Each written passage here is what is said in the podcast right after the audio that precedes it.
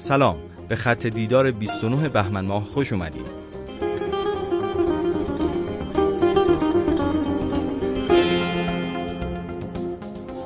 تو 29 بهمن ماه 1356 فراخانی تو تبریز منتشر میشه. مبنی بر حضور مردم در مراسم چهلم شهدای قیام 19 دی قم صبح روز 29 بهمن ماه با حرکت مردم به سمت مسجد قزلی که محل برگزاری این مراسم بود عوامل رژیم پهلوی مانع ورود مردم به مسجد میشند و با شلیک مستقیم به یکی از افراد حاضر در جمعیت اونو به شهادت میرسونن مردم حاضر در صحنه هم پیکر شهید رو بلند می‌کنند و به خیابونها سرازیر میشند و به این ترتیب قیام تاریخی مردم تبریز در 29 بهمن ماه شکل می‌گیره. به همین مناسبت هر سال جمعی از مردم آذربایجان شرقی با رهبر انقلاب دیدار می‌کنند. خوش آمد عرض می‌کنم به یکایک شما و از همینجا به همه مردم تبریز همه مردم آذربایجان سلام و درود میفرستم. آذربایجان مظهر غیرت مظهر عشق مظهر ایمان مظهر شور و هیجان ایمانی و اسلامی. است رهبری قیام مردم تبریز رو یه حادثه تاریخ ساز عنوان کردند و گفتند حادثه تاریخ ساز یعنی حادثه‌ای که شروع میشه و ادامه پیدا می‌کنه و به نتایج عالی می‌رسه. حادثه تبریز به قضیه 19 دی قوم تمام شده در واقع که روشو داشتن میپوشوندن دستگاه ضریب ده ها برابری داد. از قوم کشوند به سر تا سر کشور.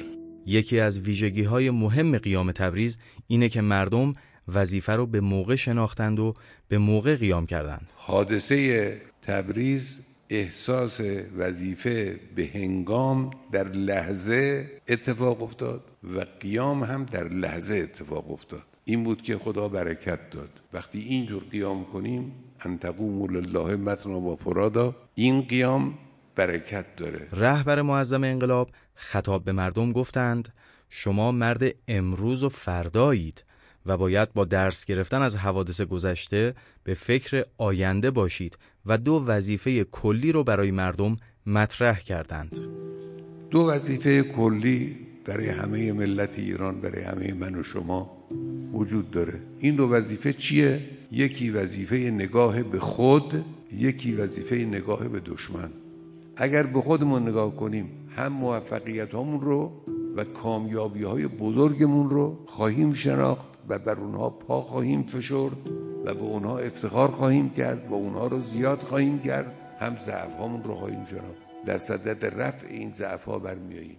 اما وظیفه دوم دشمن شناسی است. دشمن شناسی یعنی از دشمن و مکر او غافل نشیم ولی از او نترسیم و مرعوب هم نشیم. شرط مهم پیروزی این است که دشمن رو بشناسیم. توانایی های او رو بدانیم بشناسیم اما نترسیم. اگر ترسیدید باختید.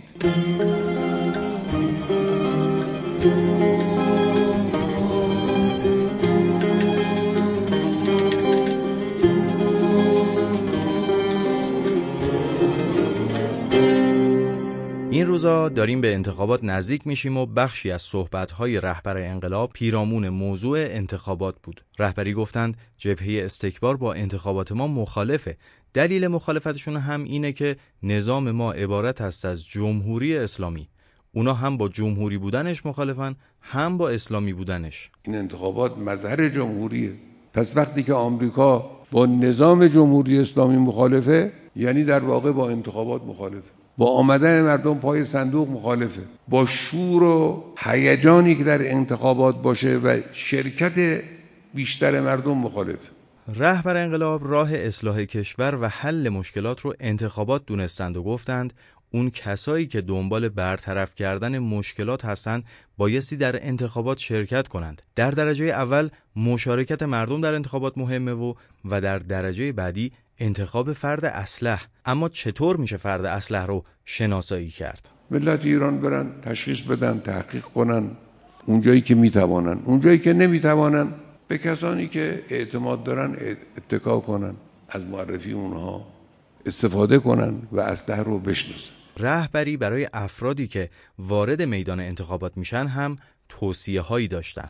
از بددهنی و توهین و اهانت به دیگران اجتناب بد اخلاقی نکنن. توی فضای مجازی به هم بد بگن فهاشی کنن اهانت کنن تهمت بزنن از سیاه نمایی اجتناب کنن. نکته پایانی رهبر انقلاب اتحاد ملت بود. رهبری اتحاد ملت رو رمز پیروزی و ماندگاری ملت ایران عنوان کردند و گفتند بعد از این هم باید با همین اتحاد حرکت کنیم و اختلافات سلیقه‌ای و سیاسی نباید در وحدت ملی ما در مقابل دشمنان تأثیر بذاره.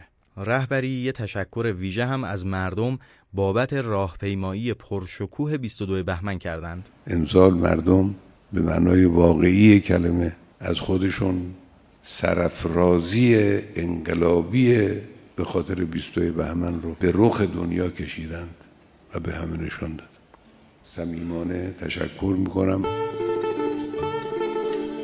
از اینکه همراه ما بودین تشکر می‌کنیم تا خط دیدار بعدی شما رو به خدای بزرگ میسپاریم.